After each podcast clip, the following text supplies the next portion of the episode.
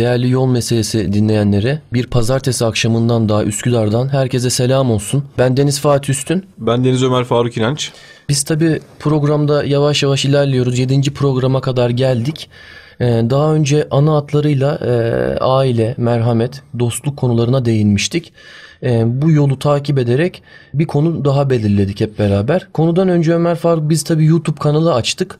Ee, YouTube kanalımız yol meselesi olarak bizi takip ederseniz çok seviniriz. Yine Instagram hesabından da yol alt tire meselesi olarak bizi takip edebilirsiniz. Bütün bilgilendirmeleri oradan yapacağız.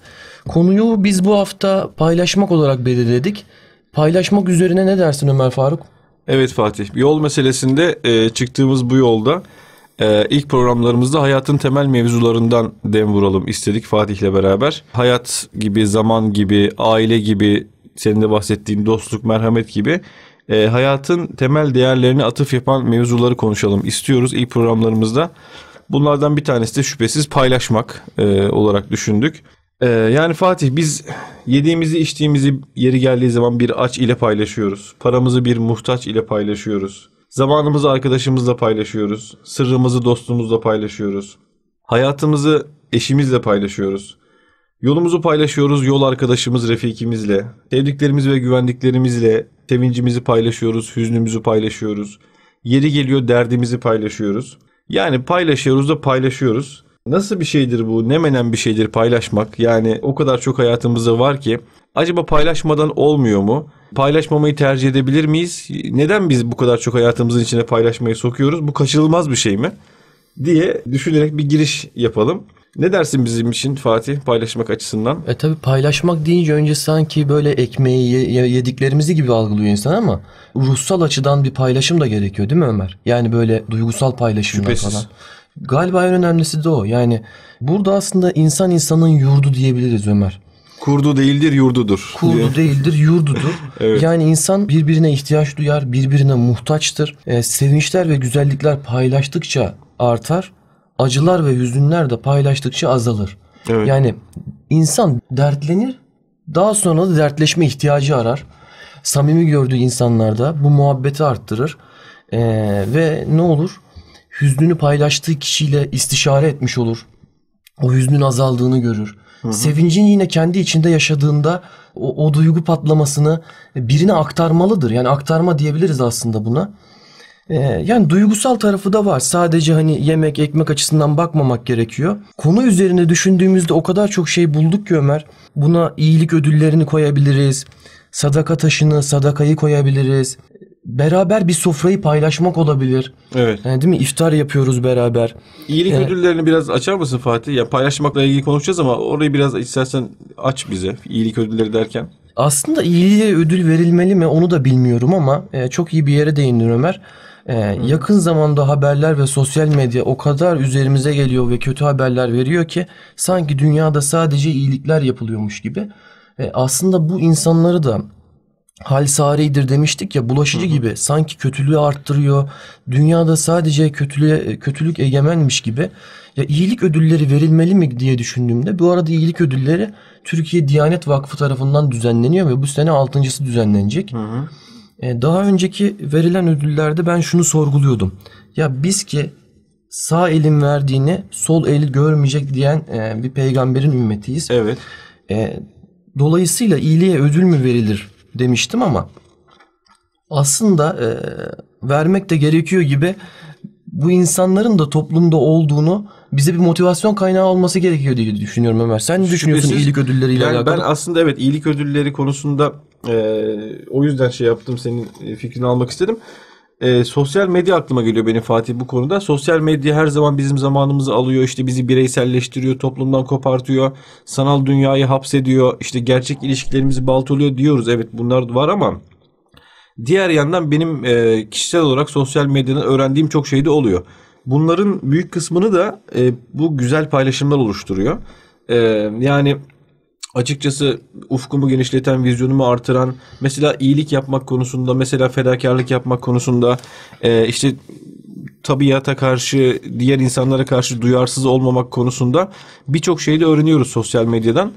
E, galiba yani sosyal medyayı çek, tek çekilir kılan, yani onu biraz e, hayatımızda bulunmasını e, meşrulaştıran e, en önemli şeylerin başında da bu yapılan iyiliklerin paylaşılması geliyor galiba. Ya tümüyle onları yok sayamayız. Sayamayız yani. Sosyal medyadaki hani kötülükleri tabii ki bize izletiliyor ama e, hani ondan ötürü sosyal medya kapatılamaz. Biz iyilik taraflarını görebiliriz değil mi? Aynen öyle. Bir tane şey vardı Fatih senle de konuştuk onu. Ee, geçen haftalarda bir Twitter'da gördüm ben. Hmm, Sen de görmüşsün zaten. Ee, bir hikaye hemen kısaca anlatayım. Bir e, akademisyen paylaştı bunu. Ee, araştırma görevlisiyken çok maddi e, bunalımda olduğum, sıkıntı içerisinde olduğum bir dönem yaşamıştım diye an- yazmış bir tweet e, silsilesi yapmış. Ee, o kadar ki e, işten eve, üniversiteden eve yürüyerek gitmek zorunda kalmıştım. Yol param dahi yoktu diyor ve çocuklu bir aile sahibi bu adam o zaman. Ee, çok sıkıntı maddi açıdan. Ee, bir gün diyor kızımı o günlerde parka götürmüştüm e, işten sonra eve geldiğim zaman. Parkta başka bir çocukla tanıştı benim kızım. Onun yaşlarında başka bir kız çocuğu. Ee, o tanıştığı çocuk benim kızımı gel bizim eve gidelim ben sana oyuncak bebeğimi göstereyim diye evine çağırmak istedi e, diyor. Biz de çocuktur e, üzmeyelim diye gittik. Onun babası da var e, parkta ben de varım. E, çocuklar önden biz arkadan onların evine kadar gittik diyor. E, evlerine bir gittim ki diyor e, hoca anlatıyor. E, evlerinde hiçbir şey yok. Ne bir eşya var ne bir e, işte oturacak bir koltuk var ne yiyecek adam gibi bir şey var. Ev bomboş. Bir o çocuğun bebeği var meydanda diyor. Benim kızıma gösterdiği bebek ve onu işte paylaşmak zaten mevzumuz. O bebeği çocuklar birbirleriyle paylaşıyorlar ve mutlu oluyorlar o yokluk içerisinde. Ee, o manzarayı görünce diyor akademisyen hocamız kendi eh, tabii kendi de maddi sıkıntı içerisinde demiş ki kardeşim ben senin ev eşyalarını alacağım demiş o adama ve gittim diyor tam rakamı da söyleyelim yani orada yazmış zaten 15 bin liralık bir çeke 5 parasızken 15 milyarlık bir çeke imza atarak bütün ev eşyasını o adamın diyor aldım diyor ben. Daha sonra diyor benim işlerim öyle bir düzeldi ki, öyle bir bereketlendi ki benim bütün maddi sıkıntılarım geçti. Kendi işlerimi hallettim. Onu o adamın eşyasının borcunu da ödedim falan. Böyle bir şey paylaşmıştı Fatih. Ya bu beni çok etkiledi mesela. Yani hani biz geçenlerde de bahsetmiştik gerçek iyilik hakikaten mesela e, böyle fedakarlık yapar yapıldığı zaman insanın ruhunu inceltiyor, onu olgunlaştırıyor demiştik. Yani mesela bu zor durumdayken o bütün ev eşyasına bir imza atmak ne kadar büyük bir fedakarlık. Ama sonra kendi işleri nasıl düzeliyor? Yani sosyal medya mesela bize böyle bir ufuk açabiliyor. Yani iyi iş, iyi iş yönde kullanıldığı zaman. Yani aslında neyi alıp almayacağına kendin karar verebiliyorsun gibi. Bir şeyler sunuluyor. Sen hep kötü Evet. yanını görebilirsin. Ama iyi yanını görerek de bunu hayatına düstur edinebilirsin. Veya böyle insanlar da var diyebilirsin. Çok baskın geldiğinde kötülük sanki her yerden bir kötülük, bir zulmaniyet akıyor gibi değil mi? Evet. Yani aslında iyilik ödülleri baktığımız zaman bu açıdan çok güzel. Ya iyilik ödülleriyle alakalı mesela geçen sene ve bu sene verilen ödüllere baktığımızda 2018-2019 düzelteyim. Ee, Sevde Hanım var. Tanzanya'da bir çiftçiyle evleniyor Ömer. Daha sonrasında oradaki eksiklikleri tamamlamaya başlıyor. Çocuklarla, kadınlarla ilgileniyor eğitimiyle alakalı. İşte okul bahçelerine ağaçlar dikiyor. Yine komşuları için ağaçlar dikiyor. Türkiye'den tohumlar götürüyor. E, meyve fidanları götürüyor. Tam okul bahçesine 160 tane meyve ekiyor. Ve çevreyi öyle bir yeşillendiriyor ki e, Türkiye'den STK'ları hareketlendiriyor. 4 tane kuyu açtırıyor oraya. Hedefim diyor Afrika'ya 1 milyon ağaç dikmek diyor. Öğretmen mi Fatih orada? Hiç Sevda bilmiyorum. E, sadece bir çiftçiyle evli olduğu yazıyor burada. Bu sene ödülü o aldı 2018 yani. yılında aldı ödülü. Evet. E, ve e, orada bir yani yeşillendirme hareketi gibi bir Evet. hareket. Sadece öyle de değil. Yani doğayı değiştirebilirsin gibi. Bir kişi aslında neleri değiştiriyor. Neleri değiştirebilir? Ve orada meyve sebze ba- e, bahçelerinden olan ürünleri beraber iftar yapıyorlar. O kadar güzel ki sadece tabii yardım deyince aklımıza Afrika geliyor gibi. Benim öyle geliyor açıkçası ama yine Kamber Bey var 2018 ödüllerinden. Üsküdar'da bir bakkal işletiyor. Hı hı. Yarısını kütüphaneye çevirmiş Ömer. Kütüphane e, yani bakkaldan kitabı alıp bitirene bir şeyler hediye ediyor marketinden. O ne güzel. O kadar güzel ki. Yine 2019 ödüllerine bakıyoruz mesela. Celalettin Ökten'e vermişler vefa ödülünü. Evet. Celalettin Hoca Saadettin Ökten'in babasıdır. babaları. Evet. e, İmam Hatip okullarının açılmasında emeği çok büyüktür. E, ve o e, İmam Hatip okullarının daha sonra Türkiye Diyanet Vakfı, Diyanet İşleri Başkanlığı'ndan bir sürü imam çıkarmasıyla da e, yetişen insanlar e, nasıl bu iyilik ailesi değil mi? Birinin Evet. uğraşları sonucunda oluyor. Bir kişi nelere vesile olabiliyor? Nelere vesile olabiliyor? Evet. Zilka teyze var Bosnalı. O 1992 savaş döneminde yine e, orada bin kişiye bakabilecek aşevi açıyor Ömer. Tek Hmm. başına. Bir Daha- yaşlı teyze değil mi? Yaşlı teyze. Bir de öyle bir teyze tünelde var Fatih. Onu da anmadan geçmeyelim. Allah rahmet eylesin. Yakın zamanda vefat etti. Saraybosna'nın. O işte e, Saraybosna'daki savaş 92-93 yıllarında e, Saraybosna şehri tabi tamamen kuşatma altında Sırplar tarafından. Gidenler bilirler Saraybosna'nın etrafı dağlarla çevrili. Bütün dağlar Sırp askerleri tarafından tutulmuş. Şehir mütemadiyen bombalanıyor. İçeride sivil insanlar var. Tam bir can pazarı. E, işte Srebrenica katliamında pazar yerine vurdular biliyorsunuz. Hatta onu e, meşrulaştıran bir adama da Nobel e, e, ödülünü verdiler geçenlerde. Onu da buradan yeri gelmişken söylemiş olalım. Kınayalım. Yani, kınayalım yani. Pazar yerine atılan bir bombayı e, işte Sırpların meşru savunması falan diye e, saçma sapan bir şekilde açıklamaya çalıştı adam. E, neyse Saraybosna Savaşı'nda e, siviller şehirde e, açık hava hapishanesi gibi etraftan sürekli bombalar yağıyor. Şehrin dışarıyla tek bağlantısı Saraybosna Havalimanı. E, uçağa binebiliyorsanız eğer havalimanından başka ülkelere veya başka yere gidebiliyorsunuz. Hatta Ali İzzet Begoviç de Amerika'ya Birleşmiş Milletler Kongresi'ne New York'ta konuşmaya böyle zor şartlar altında gitmiş. Dönüşte Sırplar esir alıyorlar falan. İşte bu tünelin e, şehrin içinden havalimanına giden e, bir tünel kazıyorlar. E, tek bu şekilde şehrin içinden havalimanına ulaşılabiliyor. Bir, bir dönem böyle olmuş. Ve o tünel bir yaşlı teyzenin evinin içinden başlıyor. Odunluğundan başlıyor. E, şimdi orası müze. Gidenler vardır. E, teyze oradan giri- girip çıkanlara işte su veriyor. Evinden yiyecek veriyor. Her çıkana işte bir kendi evladıymış, oğluymuş gibi askerleri seviyor. Başlarını okşuyor falan. Biz o teyzeyi görmüştük Fatih 2009 yılında arkadaşlarımızla gittiğimizde ben Çok güzel gerçekten. çok duygulanmıştım. Kendi babaanneme, anneanneme sarılır gibi sarılmıştım teyzeme. Ee, yani zaten giyimi, kuşamı, tülbenti, şalvarıyla bizimkilerden farksız bir teyzemizdi. Orada bir boşnak Müslüman teyzemiz. Geçenlerde vefat etti. Allah rahmet eylesin yani. Allah onlardan razı olsun. Amin. O aklıma geldi sen anlatınca. E sadece tabii yemek, aş, ekmek paylaşmak da değil. Bazen mesela Şengül Kazan var 2019 ödülleri al, ödüllerinde yine. Evet. Ee, 40 sene boyunca Ömer Dilek Oyalay 40 sene Darül Aceze'ye gidiyor. Yaşlılara tebessüm, muhabbet. Salı ve cuma günleri gidiyor haftada iki kez. Evet. Tırnak bakımını, banyosunu, muhabbetini ediyor ve evine geçiyor. 40 sene boyunca Ömer. Ya ne kadar güzel şeyler. Ya bu sadece hani e, bakın anını paylaşıyor aslında değil mi? Yani bu çok zor. Dile kolay Fatih bunlar. ya. Yani söylemesi kolay ama yapması gerçekten zor. Yani 40 yıl boyunca hiç mi işin olmadı, hiç mi sıkılmadın veya hiç mi başka bir şey daha cazip gelmedi? Mutlaka olmuştur. Ama onlara rağmen devam etmiş. Bunları söylemek kolay ama yapmak çok zor. Çevresine e, ayırması gereken vakitten kısıp Evet. Neler, Bunları yapıyor. neler ne fedakarlıklar yapmıştır. Yine ben yani araya giriyorum böyle sürekli ama hayır çok güzel gidiyor. İHH'nın bir tane paylaşımı vardı geçenlerde gördüm. Bir teyze e, İHH şubesine çağırıyorlar teyzeyi ve aynı zamanda video kaydı da alıyorlar. Teyze ara ara oraya, oraya gelip giden birisi öyle anlaşılıyor videodan. E, diyor ki teyze bize verdiğin parayla biz Afrika'da senin su kuyunu açtırdık diyorlar teyzeye ve işte al bakalım bu da video kayda diyorlar. Teyze o anda orada otururken masada sürpriz bir şekilde kendi işte parasını ödediği su kuyusunun e, Afrika'daki açılma anını görüyor. Ne Çocuklar falan seviniyorlar senin o okumak bölümünde bahsettiğin yüzlerindeki sevinç çocukların. Orada görülüyor teyze müthiş bir tabii e, sevince bu gark oluyor orada ağlıyor sevinçten falan. Sonra ona bir işte şey veriyorlar e, plaket gibi bir diploma da veriyorlar.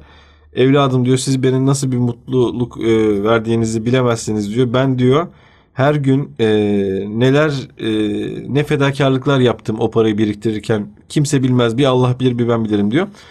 Yani o, oraya getirecektim lafı. Yani teyze belki 10 yıl 20 yıl boyunca ufak ufak para biriktirdi. E, o su kuyusunu en sonunda açtırdı. E, ne, fe- ne fedakarlıklar yaptım diyor. Çünkü gerçekten belki o parayı harcaması gereken bir sürü zaruri ihtiyaçları da oldu.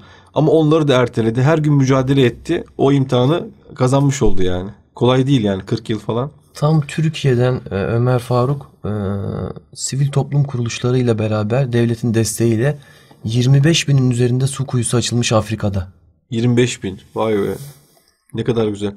Sen demiştin yani 2 metre altındaki suyu bile çıkartamadıkları oluyor. Bizimkiler gidiyor. Yani onların belki 2 metre altındaki suyu çıkartma güçleri ve bilgileri olmadığı için kilometrelerce yürüyor, gidiyor, geri geliyor. Ee, bizimkiler oradaki o suyu bulabiliyorlar. İşte ne kadar güzel bir hizmet yani. Allah hepsinden razı olsun. Peki Ömer Evet. paylaşmak dediğimiz zaman yani yakın zamanda olan hani nesil, nesiller arası paylaşım, kültürel süreklilik, e, işte hani ailede atıyorum boşanmaların artması, e, nesiller arası muhabbetin anlaşılamaz hale gelmesi. Bu da çok önemli bir şey değil mi? Mesela benim buna dair söyleyeceklerim var. Sonra senin düşünceni de alırız. Tabii. Onlu yaşlardayken tabii e, nine ve dedelerimizin etrafındayız ama 30'lu yaşlara gelince bu sefer kendi çocuğumuz oluyor. Ona e, düşüncelerimizi aktarmamız gerekiyor. E, daha çok bu yaşlarda hani 15-20 yaşında kendimizi ispatla geçiyor gibi. Aslında onların dizinin dizi- dibine oturup bir gözlem yapmak gerekiyor. Onların tecrübelerini dinlemek gerekiyor. E, olayları nasıl yürütüyorlar? Sabırla, değil mi? Nakış Evet. nakış işliyorlar. Yani kaç tane çocuk evinde. Bazen e, ekonomik sıkıntı yaşıyorlar ama belli etmiyorlar. Bunları çok iyi gözlemek gerekiyor. O nesiller arası bağlantı, işte anı paylaşma dediğimiz, Hı hı. ninelerimizle vakit geçirme, babalarımızla, annelerimizle vakit geçirme. Yine aile sürekliliği bilincini oturtturuyor bizde. Evet. Kültürel sürekliliği sağlıyor. E, yaşayan bir tarih dediğimiz e, o muhabbete e, yani aslında şahitlik etmiş o tecrübelerinden yararlanıyoruz. Bize o dönem geldiğinde nasıl davranmamızı gösteriyorlar aslında. Yani e, çakıl dolu yolu temizle, temizlemişler belki bildiğimiz zorluklarla. O yolları aşarken ne süreçler geçirmişler. Onları öğreniyorlar ve o öğrenmişliği bize hissettiriyorlar ve aktarıyorlar. Yani bir biyografi okumak gibi aslında değil mi? Yani hiç e, bizim her neslin e, nesiller arası paylaşım dedin ya. Her neslin Amerika'yı yeniden keşfetmesine gerek yok yani. Biz biraz şu an herhalde onu mu yaşıyoruz? X kuşağı, Y kuşağı, Z kuşağı diye gidiyor. E, giderek daha mı kötü olacak bilmiyorum. Gerçi eskiden de e, hatta Sümerlere atfedilen bir şey var. 2500 yıl önce Yıl önce artık ne diyor? Tablette yazıtlarda. nesil çok bozuldu. Eskiden böyle miydi falan diyor. 2500 yıl önce bile yine her nesil kendisinin bozulduğunu, Dem vuruyor. Nesile eskilerin dem daha iyi vuruyor. olduğunu düşünüyormuş. Ama bu sefer hakikaten öyle diyormuşuz. yani e, bilmiyorum işte nesiller arası paylaşım mevzusu gerçekten çok önemli. E, yani bizim büyüklerimizin yaşadığı tecrübeleri belki insan ergenlik döneminde hayata yeni yeni gözlerini açarken e, küçümseyebiliyor bir refleks olarak ama sonradan sonraya biz işte diyorsun ya çocuklarımız olduğu zaman 30 yaşlarımızda falan artık anlıyoruz ki onların tecrübeleriymiş aslında bize söyledikleri şeyler ve o zaman duyduğumuz cümleler, o zaman örnek aldığımız davranışlar ufak bir hareket, ufak bir selamlaşma birisiyle, ufak bir müdahale Davranışlar e, aslında. davranış kalıpları bunlar bize ne kadar yol göstericilermiş. Çünkü hayatta bizim de onları kullanacağımız yer geliyor. Yani an geliyor biz çocukluğumuzda o babamızın annemizin hareketini veya işte neyse e, sevdiğimiz saygı duyduğumuz bir büyüğümüzün buna benzer bir olay karşısında nasıl bir tepki verdiğini hatırlıyor ve onu kendimize bir referans noktası olarak belirlemiş oluyoruz. İşte bunlara öyle bakmak lazım. Hiç e, yaşamadığımız bir hayatın tecrübesini almak ne kadar güzel. Her şeyi kendimiz böyle el yordamıyla körebe oynar gibi bulmak yerine hmm, büyüklerimizin tecrübelerinden o nesiller arası paylaşımlardan mutlaka dediğin gibi faydalanmak gerekiyor. Az önce Celalettin Ökten hocamız dedik tabi. Şimdi Saadettin Ökten hocamız her yerde dinliyoruz gördüğümüz zaman. Bütün paylaşımları aslında Kemal diyor atalarımızın bize anlattıkları. Hmm. Yani onlar Her ne konuşuyorsak aslında difüzyonla geçmiş, görmüş davranışlarını, o esaslarını, duruşlarını, kararlılıklarını yani bizlere anlatıyor gibi. evet. Nesiller nesille aktaşım, aktarım çok önemli. Yani sadece ebeveynler çocuklarına e, para veren kişiler olarak görülmemeli. Yani eline harçlık tutuşturup e, daha sonra ne olduğunu, nerede Evet. yaşadığını e, yani takip etmeden olmaz. Neyini Ona- eksik bıraktık yani cebine harçlığını koyduk karnını doyurduk. Niye bu çocuk böyle oldu? ne diyeyim yani. Aynen öyle, aynen öyle. E, Evet. O yüzden e, onlarla anları paylaşmak gerekiyor. Yine e, genç nesil olarak da atalarıyla anları paylaşmak gerekiyor. Ömer tabi muhabbet gidiyor. E, biraz yorulduk gibi nefeslenmek gerekiyor. Ne dersin? Evet çok iyi olur bir soluklanalım. Her zamanki gibi e, türkülerimize şarkılarımıza, sözlü ve yazılı edebiyatımıza, şiirlerimize başvurabiliriz. Onlar bize hayatta nefes aldırıyorlar. Yine şimdi onlardan bir tanesi var herhalde. Çok sevdiğimiz Barış Manço'dan. Ben Barış Manço'yu gerçekten çok özledim. Gerçek bir sanatçıydı. Çok güzel bir şarkısı var dinleyelim. E, mesajlar var şarkısında. Paylaşmakla alakalı yine çağa dair, çağımızın sıkıntılarına dair bir dinleyelim, nefeslenelim.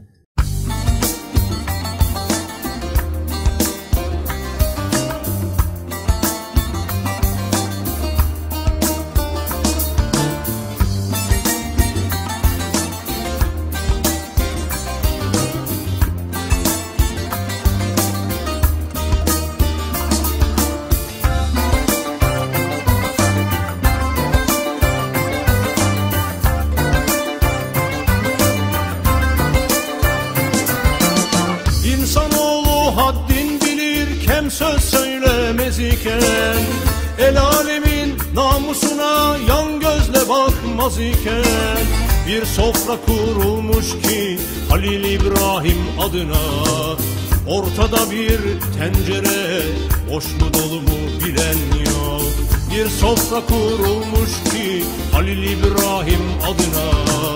Ortada bir tencere boş mu dolu mu bilen yok. Buyurun dostlar buyurun. Halil İbrahim sofrasına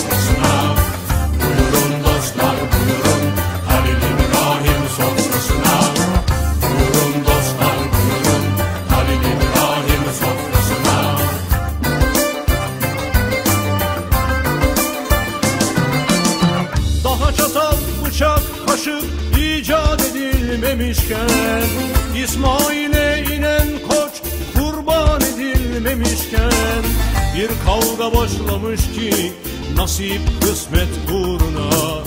Kapı ver, kulu al, kurbanı hiç soran yok.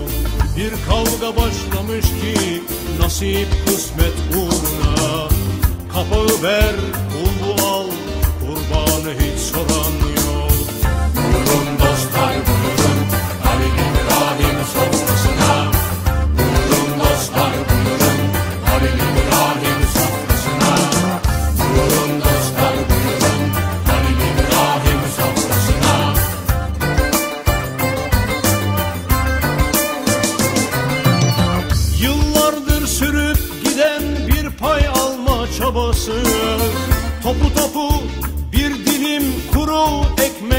ekmek kavgası Bazen durur bakarım bu ibret tablosuna.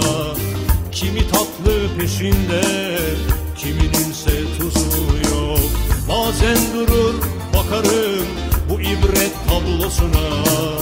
Kimi tatlı peşinde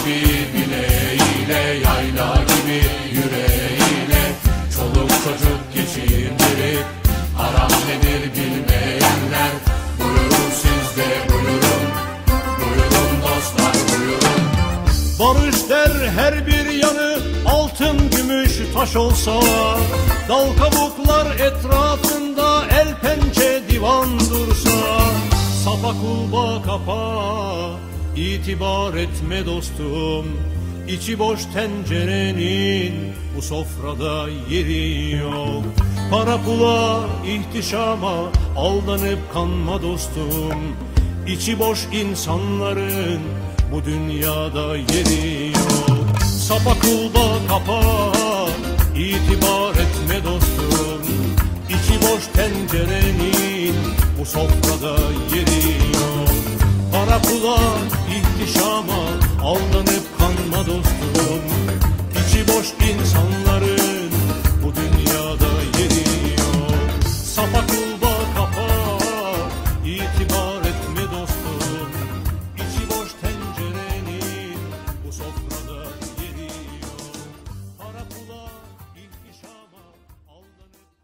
Evet şarkımızı dinledik. Ee, muhabbetimize devam edeceğiz. Tekrar hatırlatalım. Biz bu hafta paylaşmak üzerine konuşuyoruz. Az önce neler konuştuk? İyilik ödüllerinden konuştuk. Ee, nesiller üzeri aktarımdan konuştuk. Ee, iyilik ödülleri e, tabi önceden ben yadırgıyordum Ömer. Sonuçta e, iyilik yaparken bunu selfie çekerek yapmamak gerekiyor. Hmm, veya bu kadar sosyal medyada paylaşılması bize çok yakışmıyor gibi geliyordu. Ya hala da aslında onun dozunu kaçırmamak gerekiyor gibi. Çünkü adama yani kömür torbası verirken ihtiyaç sahibine illa da selfie çekmeye çalışmak Basın biraz mensuplarını çağırmak. abest oluyor Yani gibi. şey bunun ölçüsü herhalde vicdan Fatih. Yani riya yapıyor muyuz yapmıyor muyuz onu insan kendisi hissediyor. Vicdanı söylüyor herhalde. Hani derler ya in- vicdan içimizdeki Tanrı'nın sesidir diye. Yani hiçbir zaman vicdan yanlışı söylemiyor. Her zaman bize doğruyu söylüyor. Biz ona e, kulak tıkayabiliriz, e, duymayabiliriz, yok sayabiliriz ama her zaman vicdan bizim içimizde o ölçüyü koyuyor. Yani Ee, bununla alakalı mesela şey diyebilir miyiz Ömer o zaman? Eğer iyiliğin artışına vesile olacaksa abartmadan Riyasız bir şekilde. riyasız bir şekilde bu yapılabilir Evet. ama dozu artıyor. Kendin kibirleniyor gibi olursan Evet. bu işi artık stoplamalısın demektir yani. Öyle kibir kibir çok tehlikeli. Her fırsatta bahsediyoruz bahsedelim de. Kibir şeytanın en sevdiği günahtır. Ee, diyorlar ya hemen Fatih araya gireceğim ya bölmek istemiyorum ama. Ee, şeytanın günahı kibirdir. En, onu, onu en çok sever diyorlar. Çünkü e, şeytan Allah'a isyan ederken bir melek iken şeytan oldu. Ee, cinayet işleyerek, yalan söyleyerek, işte zina yaparak falan değil. Kibir göstererek e, şeytan oldu. Yani o yüzden e, şeytanın kendi günahıdır kibir ve en çok onu sever diyorlar. Kişide de en çok bunu e, şey yapar, kamçılar yani. E, hep iyi gözüken şeylerden iyilik yapıyorsun bak ne kadar güzel paylaşıyorsun bak ne kadar güzel senin gibi adam var mı böyle bu kadar güzel olan falan gibi e, iyi, iyi niyet taşlarından örülü bir yoldan seni kibire çıkartır e, diyorlar. O yüzden kibir çok tehlikeli dediğin gibi yani. O zaman iyilik ödülleri dedik. Tevazu göstermek gerekiyor dedik. Sosyal medyada bunu düzgün bir şekilde paylaşmak ve seçici olarak almak dedik. Sadaka taşını nereye koyacağız Ömer? Evet sadaka taşı. Osmanlı. Osmanlı'da sadaka taşı bunu şeyden dolayı sorduğunu biliyorum. Bir konuşmuştuk bir ara. Ee, Sen Üsküdar'da evet, görmüştün. Çok etkilenmiştin. Bana da haber etmiştin. Evet aynen öyle. Şöyle olmuştu. Babamlaydık hatta Üsküdar'da bizim eve yakın bir yerlerde. Ee, bir caminin kenarında sadaka taşı var. Ben onun sadaka taşı olduğunu biliyordum. E, Ama şu an atıl kullanılmıyor e, diye biliyordum. Biliyorsunuz kıymetli dinleyenlerimiz sadaka taşı eskiden varmış bizim medeniyetimizde. E, uzun bir sütun şeklinde bir taş ya da bir kuyu oluyor. E, yukarıdan bir kol girecek kadar bir e, açıklık var. Aşağıya doğru e, içinde derin bir e, delik var. Kolunuzu yukarıdan aşağı doğru sokuyorsunuz. Para bırakıyor musunuz, alıyor musunuz belli olmayan bir sistem. Yani İnsanı mahcup etmeyen, Mahcup alanı etmiyor, mahcup aynen. etmeyen, vereni de kibirlendirmeyen. aynen öyle müthiş bir e, formül bulmuşlar. E, herkes ona ihtiyacı kadar e, alıyormuş, bırakan da bırakabildiği kadar bırakıyormuş. İşte ben o sadaka taşını babama gösterirken e, bir de baktık ki tabii o deliği artık toz toprakla ve betonla dolmuştu. O sadaka taşının deliği. Ama o deliğin kenarında bir yerlerde ufacık bir boşluk kalmış. Ve işte belki de buradan parayı koyuyorlardı herhalde baba diye gösterirken bir de baktım ki Aa, orada bir para var. Yani oraya birileri birkaç bozuk para sıkıştırmış. Ee, yani çok ilginç. Oradan birinin gelip alacağını mı düşündü artık? Veya bence bu şunun ifadesi herhalde Fatih. Yani insanların bir özleminin ifadesi bu. Ee, yani düzgün bir toplumsal sisteme, adaletli bir yaşayışa, efendim fakirle zenginin buluştuğu, aynı ortamlarda e, bir potada eridiği, efendim gibi bir sistemi olan özlemden kaynaklanıyor bence. Şu anda kaybettiğimiz şey tam da bu. Yani biz e, öyle hayatlar yaşıyoruz ki modern sistem bizi öyle bir hale getirdi ki apartmanlarımızda, büyük şehirlerde. Herkes e, bana öyle geliyor ki kendi gelir grubu ve kendi sosyokültürel seviyesinden insanların arasında yaşıyor. Diğer tabakalardan habersiziz yani. E, mesela yakın çevremizde bir aç, muhtaç, gerçekten eşya alamayan birileri olmuyor yani mahallemizde veya olsa bile mahallemizde bizim yüksek apartmanlarımızın bir köşesinde ufak evlerde yaşıyorlar göremiyoruz falan. Yani bu zinciri kırmak lazım. Onlar bize ulaşamıyorlar e, ulaşamamaları normal ama bizim onlara ulaşmamız gerekiyor. Yani ya ben gördüğüm kişiye yardım ediyorum deyip geçmemek gerekiyor. E, derdini söyleyemeyen olabilir. Aynı ortamları paylaşmadığımız izole fanuslar içerisinde yaşadığımız için bu e, şey tablolarıyla yani çok gerçekten acı tablolarla e, muhatap olmuyoruz. Onları olmadığı anlamına gelmiyor bu. E, arayıp emek sarf etmek ve bulmak gerekiyor galiba değil mi o insanları yani? Yani aslında e, o kadar fazla ki Ömer. Bunu rastlantısal olarak değil de biraz emek harcayıp aksiyonla beraber bulmak gerekiyor. Emek harcamak gerekiyor. E dediğin gibi izole yaşayanlar iftar sofralarına bile dokunmadım artık Ömer. Herkes kendi arasında dönüyor.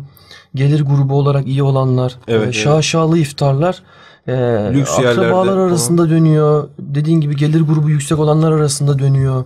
Halbuki beraber paylaşmak değil mi bu? Az önce bahsetmedik mi? Sadece ekmek değil, bir samimiyet, bir gülmek bile, beraber muhabbet etmek, tebessüm, anı paylaşmak bunlar bile ne kadar değerli. Sen şimdi anlatınca aklıma geldi. Ee, bizim toplumumuzda sıkıntı var ama acaba Batı nasıl? Batı nasıl? Veya biz Batı'ya doğru mu benzemeye başladık aslında? Artık da- karşılaşacağız yavaş yani yavaş. Yüzyıllarımızın hikayesi zaten. Yani 2000 biz- bizde de herhalde e, o, o, o tür bireyselleşme, yalnızlaşma gibi, yabancılaşma gibi e, şeyler toplumumuzda yavaş yavaş görülmeye başlıyor. Yine de biz tabii eski irfani kırıntılarımız ve toplumumuzun genetiğinden gelen e, Allah'a şükür reflekslerimiz sayesinde onlar kadar değiliz. Belki de hiç olmayacağız ama yine de batının dümen suyunda gittiğimiz sürece bu tehlikeyle karşı karşıyayız yani. Buna dair de devletimizden işte sosyoloji değil mi? Sosyoloji e, alanında çalışma yapanlar araştırması gerekir veya işte bu kadim medeniyeti nasıl devam ettiririz diye. Evet. Yani eğer Batı'nın 20 yıl gerisinden geliyorsak daha önümüzde düzeltebileceğimiz zaman var. Evet çok güzel. Bunu bir fırsata çevirebiliriz, yani. Çevirebiliriz yani. Biz madem Evet, öyle evet. teknoloji alanında falan. Şimdi 2016 yılında Roma'da bir telefon geliyor polise. Roma'da. Roma'da, İtalya. Hüngür hüngür ağlıyor iki çift. Tabi olayın ne olduğunu anlayamıyorlar. Şaşırıyor polis teşkilatı. İki e, yandan da yine ihbar ediyorlar. Diyorlar ki şiddet var herhalde. Kadına şiddet. E, yani dehşet bir ağlama sesleri. E, polis geliyor. Öyle bir şeyle karşılaşıyor ki Ömer. e, 89 ve 94 yaşında evli bir çift buluyor. Evet. Ve o kadar yalnızız ki diyor. Bizimle tam bir haftadır kimse konuşmadı. Halimizi hatırımızı sormadı. Beraber yemek yemedik. Biz sizi aslında bir şeyler paylaşmak için, konuşmak için çağırdık diyor. Evet. Ve orada polis teşkilatından dört tane memur güzel bir İtalyan makarnası yapıyor. Evet. Beraber sohbet ediyorlar, yiyorlar. Ee, Yani aslında muhabbete, muhabbeti paylaşmak, anı paylaşmak o kadar önemli ki illa cebimizden çıktığı bir nakit değil bu yani. Evet evet. Bazen bir tebessüm. Değil mi? Hatta o daha önemli gibi oluyor.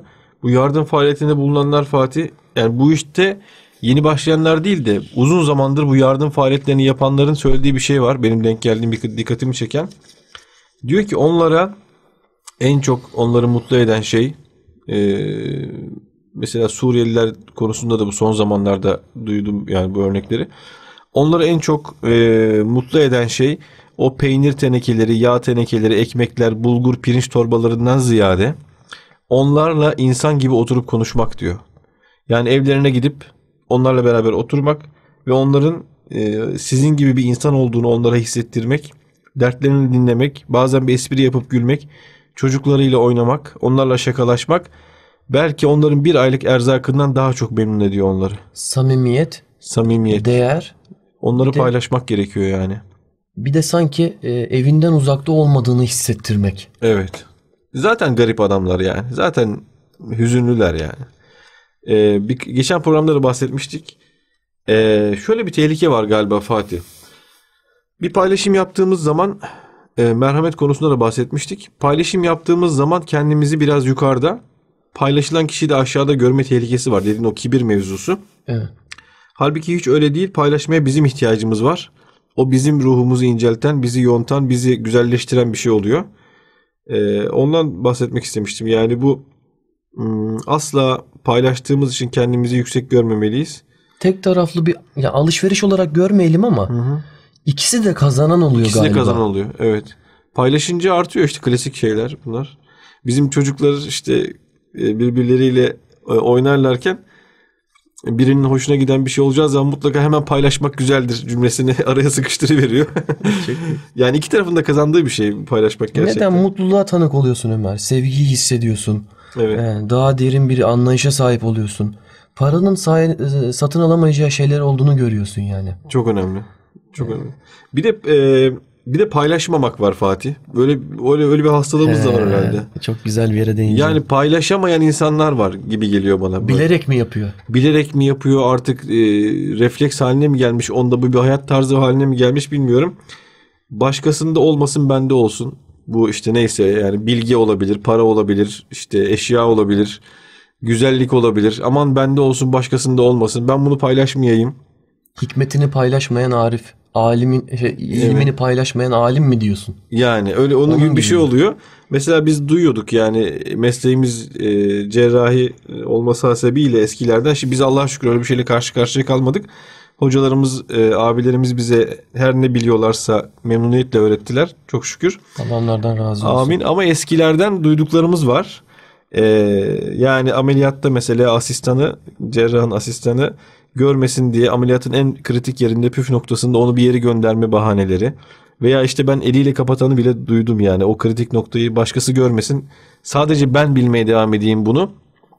Hep ben bilmeye devam edeyim. Herkes bana sorsun. Bu bilgi sadece bende olsun. Yani ben tek olayım. Aman başkası bilmesin e, diye düşünenler de var gibi. Maalesef yani inşallah onlar azalıyordur. E, hatta bunun felsefede bir adı da var Fatih. Ben karşılaşmıştım bir yerde. Bunu da kavramsallaştırmışlar. Obskürantizm. Yani ilginç bir adı var ama var yani. E, bilgiyi paylaşmamak ve şey e, bilmesinlercilik diye Türkçe'ye çeviriyor. Bilmesinlercilik. Yani aman kimse bilmesin ben Ne bileyim kadar yazık. sadece yani. Ne, Ne kadar, kadar yazık. insanın ne kadar değerini düşüren bir şey. Halbuki bilgi de paylaşıldığı zaman e, kişinin saygınlığını artmıyor, arttırmıyor mu? Yani birisine bir şey sorduğun zaman sana onu güzelce e, anlaşılsa da anlaşılmasa da karşı taraftan e, aktarmaya çalışıyorsa, o bilgiyi seninle paylaşmaktan imtina etmiyorsa o kişiye bizim bakış açımız daha da güzelleşiyor. Daha da saygı duymaya başlıyoruz. Değil mi? Yani halbuki o o bilgiyi tek eline alarak saygınlık kazanacağını zannediyor ama bu e, bir şey ya hezeyan Ama onu yani. bak şu anda burada anıyoruz Ömer. Tanımasak bile o hocamızı. Veya çevresine e, yayılıyor bu. E, Ne kadar çocuksu hareket değil mi? Evet. Onun o derin bilgisine aslında üzerine başka bir şeyler davranış kalıplarını katarak arttıracakken çocuksu bir hareket gibi katıyor. Onu burada anıyoruz. Ne kadar kötü. Evet. Yani e, başka değineceğim bir şey var mı Ömer? Yani illa şey olmak da gerekmiyor Fatih. Böyle çok yüksek bir mevkide olup da e, paylaşmamak hastalığına düçar olacağız diye bir kaide de yok. Düşük mevkilerde de var olabilir bu tehlike. Yani Nasıl mesela? herkes kendine bakmalı bence. Yani bir basit bir iş yapıldığı zaman e, bile bazen soruyoruz birisine de ya nasıl yaptın falan. Böyle kaçamak cevaplar. Yani işte yaptık bir şekilde falan. Ya şunlar mı diyorsun hani ders çalışmıyoruz ya hani Yani ev o da var. çalışmadan oluyor ya. O da halini paylaşmamak oluyor Fatih. Yani adam belki gece boyu ders çalışmış tamam mı? Yani uğraşmış, didinmiş, yani zorlanmış. Eyvallah ne kadar güzel. Bravo. Tebrik ediyoruz. Ama ertesi gün mesela geliyor. Yok ya şey yapmadık falan. Nasıl yüz aldın? Hiç çalışmıyorum. Hiç çalışmadım. Yani o da halini paylaşmaktan imtina ediyor yani. Sanki değer kaybı çekmiş gibi. E, samimiyetinden ödün veriyor. Samimiyetin ödü. Kendi değeri düşüyor bu tür insanların yani. Öyle. Bizim e, yine bir e, aklıma geldi Fatih şeyle paylaşmakla ilgili şehri de anlamlı kılan, mekanları da anlamlı kılan paylaşmak oluyor. O mekanın bize hissettirdiklerini. E, eşimin tarafından bir akrabamız yaşı e, ileri hayli ileri olan bir amca ama böyle yani düzgün giyinen e, konuşmasına şeyin tarzından ödün vermeyen yaşlı amcalarımız olur ya. Çok güzel. Öyle bir güzel bir amcamızdı. Bir ortamda şey demişti. e, İstanbul'da oturduğumuzu, Üsküdar'da oturduğumuzu duyunca dedi ki e, ben yine güzel bir şey söyler diye umuyordum ama söylemedi. Yani şöyle söyledi. Ne dedi? E, İstanbul'da dedi bir en güzel yerinde Boğaz'ın bir villanız olsa her gün karşınızda güzel bir deniz manzarası bizim şu anda da gördüğümüz gibi bir deniz manzarası olsa. Birinci gün bakarsın aa ne kadar güzel manzara dersin etkilenirsin. İkinci gün bakarsın biraz aşina gelir biraz tanıdık gelmeye başlar o manzara. Üçüncü gün bakarken uykun gelir esnemeye başlarsın demişti. yani e, Bir müddet sonra normalleşmeye normalleşmeye başlıyor ama ne zaman biz ondan faydalanmaya devam ediyoruz işte o şehrin, o manzaranın, o mekanın bize bizde uyandırdığı duyguları, hisleri açtığı ufukları başkalarıyla paylaştığımız zaman, sevdiklerimizle paylaştığımız zaman yaşadıklarımızı o şehirde işte o zaman şehir anlamlı olmaya başlıyor. Güzel olmaya başlıyor. Hatıralar biriktirmeye başlıyor bizim açımızdan. Yoksa dünyanın en güzel yerinde yaşasak, e, bunu kimseyle konuşamasak, paylaşamasak, o hisleri neler hissettiğimizi e, dostlarımızla konuşamasak veya yazarak veya da e, bunu bir şekilde etrafa mızla paylaşmıyor olsak ne kıymeti var yani değil mi? E, galiba o biraz yaş yaşın geçmesiyle olgunlaşmayla alakalı Ömer evet. fark etmek. Hani şahsiyet kimliği 25 ile 35 yaş arası sorgulanır deniyor ya. Hı hı. Yani 40'a doğru oturuyor falan. Ee, yaş geçtikçe o sahip olduğun şeyleri birileriyle paylaşma fikri galiba artıyor. Ya lisedeyken bu iş biraz hmm, ya çevremde hani rekabetçi e, kişiler vardı o yüzden söyleyeyim. Hı hı. E, varken şimdi daha olgun bakıyorsun. Daha olgun evet. bir pencereden bakabiliyorsun. E, biraz da bunda yaş etkili diye düşünüyorum ben. Evet. Hayatta ciddi sorunlar yaşayanlar bu tür temel mevzuların önemini daha iyi anlıyorlar bence e, ciddi bir hastalık, bir sıkıntı, başlarından bir kaza, bir işte dert geçen insanlar cidden e, hayata daha geniş bakıyorlar. E, keşke hepimiz e, bu e, işte yani o, o kişilere bakarak, kitap okuyarak mesela hayata o gözle bakarak e, hiç bu dertleri çekmeden baştan tedbirlerimizi alarak, baştan düzgün davranarak, baştan mesela sevgiyi hayatımızın merkezine koyarak, baştan paylaşmayı hayatımızın merkezine koyarak ailemizi, dostlarımızı, şahsiyetimizin inşasını, medeniyetimizi, kültürümüzü bilmeyi, tarihimizi bilmeyi e, önceleyerek yaşasak ve e, hayatımızın ilerleyen dönemlerinde rahat e, ve iki cihan bize mutluluğu vaat eden bir hayat yaşayabilsek keşke. Çok güzel bir ülkede yaşıyoruz Ömer. Ben ülkeme baktıkça hakikaten ee, yani iyi ki bu ülkede doğmuşum diyorum. Do, de, e, doğal güzellikleri olsun, e, insanımızın kalitesi olsun, değeri olsun. Gerçekten e, rakamlarla tabii bunu ifade etmek doğru değil de yakın zamanda 2018'de insani yardım haritası açıklanıyor. İngiltere merkezli Kalkınma İnisiyatifleri Örgütü açıklıyor. İnsani en çok insani yardım yapan ülke seçiliyoruz Ömer. 8 milyar dolarla. Milli gelirin yüzde biriymiş bu. Evet. Ee, Amerika'ya bakıyorsun 10 binde dördünü vermiş. Hı. 6 milyar dolar. Yine Avrupa Birliği'ne bakıyorsunuz toplam Avrupa Birliği'nden çıkan rakam bizim Türkiye'ye ulaşamıyor. Hmm. Almanya 3 milyar dolar, İngiltere'de 2,5 milyar dolar. E, tabii yani bu konuda gerçekten e, vermeyi seven, cömert cömert bir milletiz e, çok şükür. Yardımların gittiği yerler biraz üzücü. Hep Müslüman ülkeler. Evet. Maalesef. Ee, yani ben ülkemle gurur duyuyorum. Ne güzel. İnsanımızla evet. gurur duyuyorum. E, paylaşmayı seven e, şairlerimiz, sanatçılarımız var. Az önce andık. Barış Manço o şarkıları yapmasaydı şu evet. an onu burada anıyor olur muyduk? Veya paylaşmasaydı. Evet. E, yine e, anmamız gerekiyor diye düşünüyorum. Yakın zamanda e, Mehmet Akif Ersoy. Evet vefat yıl dönümüydü. Vefat yıl dönümüydü. E, çok güzel bize İstiklal Marşı'nı bıraktı. Evet. O şeyleri paylaştı bizimle. Yine ondan artık şiir bölümüne geçsek mi? Ne diyorsun. Ömer? Lütfen Fatih'im buyur. Mehmet Akif Ersoy'dan o zaman. Cehennem olsa gelen göğsümüzde söndürürüz. Bu yol ki hak yoludur. Dönme bilmeyiz yürürüz. Düşer mi tek taşı sandın harimi namusun? Meğer ki harbe giden son nefer şehit olsun. Şu karşımızdaki mahşer kudursa, çıldırsa, Denizler ordu, bulutlar donanma yağdırsa, bu altımızdaki yerden bütün yanar dağlar taşıp da kaplasa, afakı bir kızıl sarsa. Değil mi cephemizin sinesinde iman bir, sevinme bir, acı bir, gaye bir, vicdan bir. Değil mi ortada bir sine çarpıyor, yılmaz, cihan yıkılsa emin ol bu cephe sarsılmaz. Yani İmanımız bir, sevinmemiz bir, acımız bir, vicdanımız bir olmalı bizim. Ee, Mehmet Akif Ersoy'umuz bize e, böyle söylemiş. Büyüklerimiz bize böyle söylemiş. Evet. Ee, gerçekten onlar ama bak burada anlıyoruz. Onlar paylaşmış bizimle. Ne kadar güzel. Sen bize bir şiir okuyacak mısın Ömer? Evet yani paylaşmakla ilgili e, Yunus Emre'miz güzel Türkçemizin mihenk taşı e, mutasavvuf aynı zamanda e, İslamiyet ile Türklüğü bir potada eriten bize müthiş bir sentez sunan e, büyük şair. Ondan e, bir şiir okumak istiyorum. Konumuz paylaşmak olunca işte halimizi paylaşmak, hastanın hastalığını dertlenmek, ona bir ziyarette bulunmak, muhtaca bir e, kıyafetimizi veya yiyeceğimizi onunla paylaşmak gibi bahsetmiş idik. Onunla ilgili Yunus Emre'nin şiirini Geldi Geçti Ömrüm Benim'i e, okumak istiyorum. Geldi geçti ömrüm benim, şol yel esip geçmiş gibi. Hele bana şöyle geldi, şol göz yumup açmış gibi. İş bu söze hak tanıktır, bu can gövdeye konuktur. Bir gün ola çıka gide, kafesten kuş uçmuş gibi.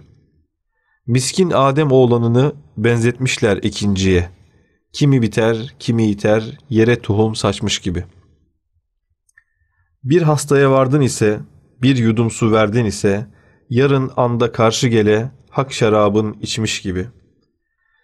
Bir miskini gördün ise, bir eskice verdin ise, yarın anda sana gele, hak libasın biçmiş gibi. Bu dünyada bir nesneye yanar içim, göynür özüm, yiğit iken ölenlere gök ekini biçmiş gibi.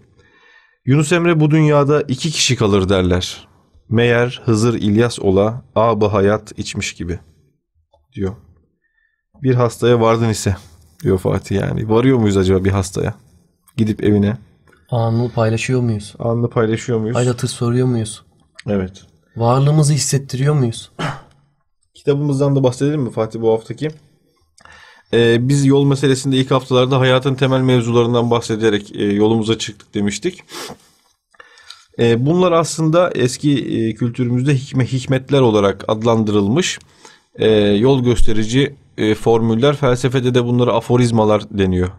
Yani çeşitli düşünürlerin, batılı düşünürlerin de bu tür kitapları var. Bizim medeniyetimize ait 1200 yıllarda yaşamış Ataullah İskenderi var. İskenderiye doğumlu bir e, arif zat. Onun Hikmetler kitabı diye bir kitabı var. Kitabül Hikem diye geçiyor. E, müthiş. Yani bu tür e, hayatın e, böyle temel e, düsturlarını hap bilgiler hap gibi. bilgiler gibi aynen öyle kısacık bir kitap, bir el kitabı. Ama e, küçüklüğü e, ile boyutuyla ters orantıda olan bir şeyi var. E, bilgi hazinesi diyelim. E, belki yani popüler şeylerde, kitapçılarda ve e, kitap sitelerinde olmayabilir ama nadir kitapta ya da sahaflarda bulunabilir. Ataullah Eskender'in Hikmetler kitabı onu da zikretmiş olalım. Evet Fatih. Yol meselesi 7. programını yaptı. Daha önce e, dostluk, merhamet üzerine konuşmuştuk. Eski bölümlerde bizi takip edenler programın formatını az çok anlamışlardır artık. Şarkımızı dinledik Barış Manço'ydu bugün. Mehmet Akif Ersoy'u andık. E, paylaşmak üzerine konuştuk. E, sosyal medya hesaplarımız var tabii bizim. E, YouTube'da yeni bir kanal açtık yol meselesi adıyla. Bizi takip ederseniz, yorumlarınızı yaparsanız çok seviniriz. Instagram'da da yine yol alt tire meselesi olarak e, bizi takip ediniz. Bilgilendirmeler orada olacak. Yine e, Ömer Faruk'un fikri kitaplarımızı orada paylaşabiliriz dedi. E, sizin bize e, önereceğiniz güzel şeyler olabilir. Ee, inşallah güzel bir pazartesi akşamı yaşatmışızdır size. Dilimiz döndüğünce burada bir şeyler anlatıyoruz. Ee, kendinize çok çok iyi bakın. İyi bir hafta geçirin. Ee, kalın sağlıcakla. Yol meselemiz her zaman gündemimizde olsun. Hayırlı akşamlar.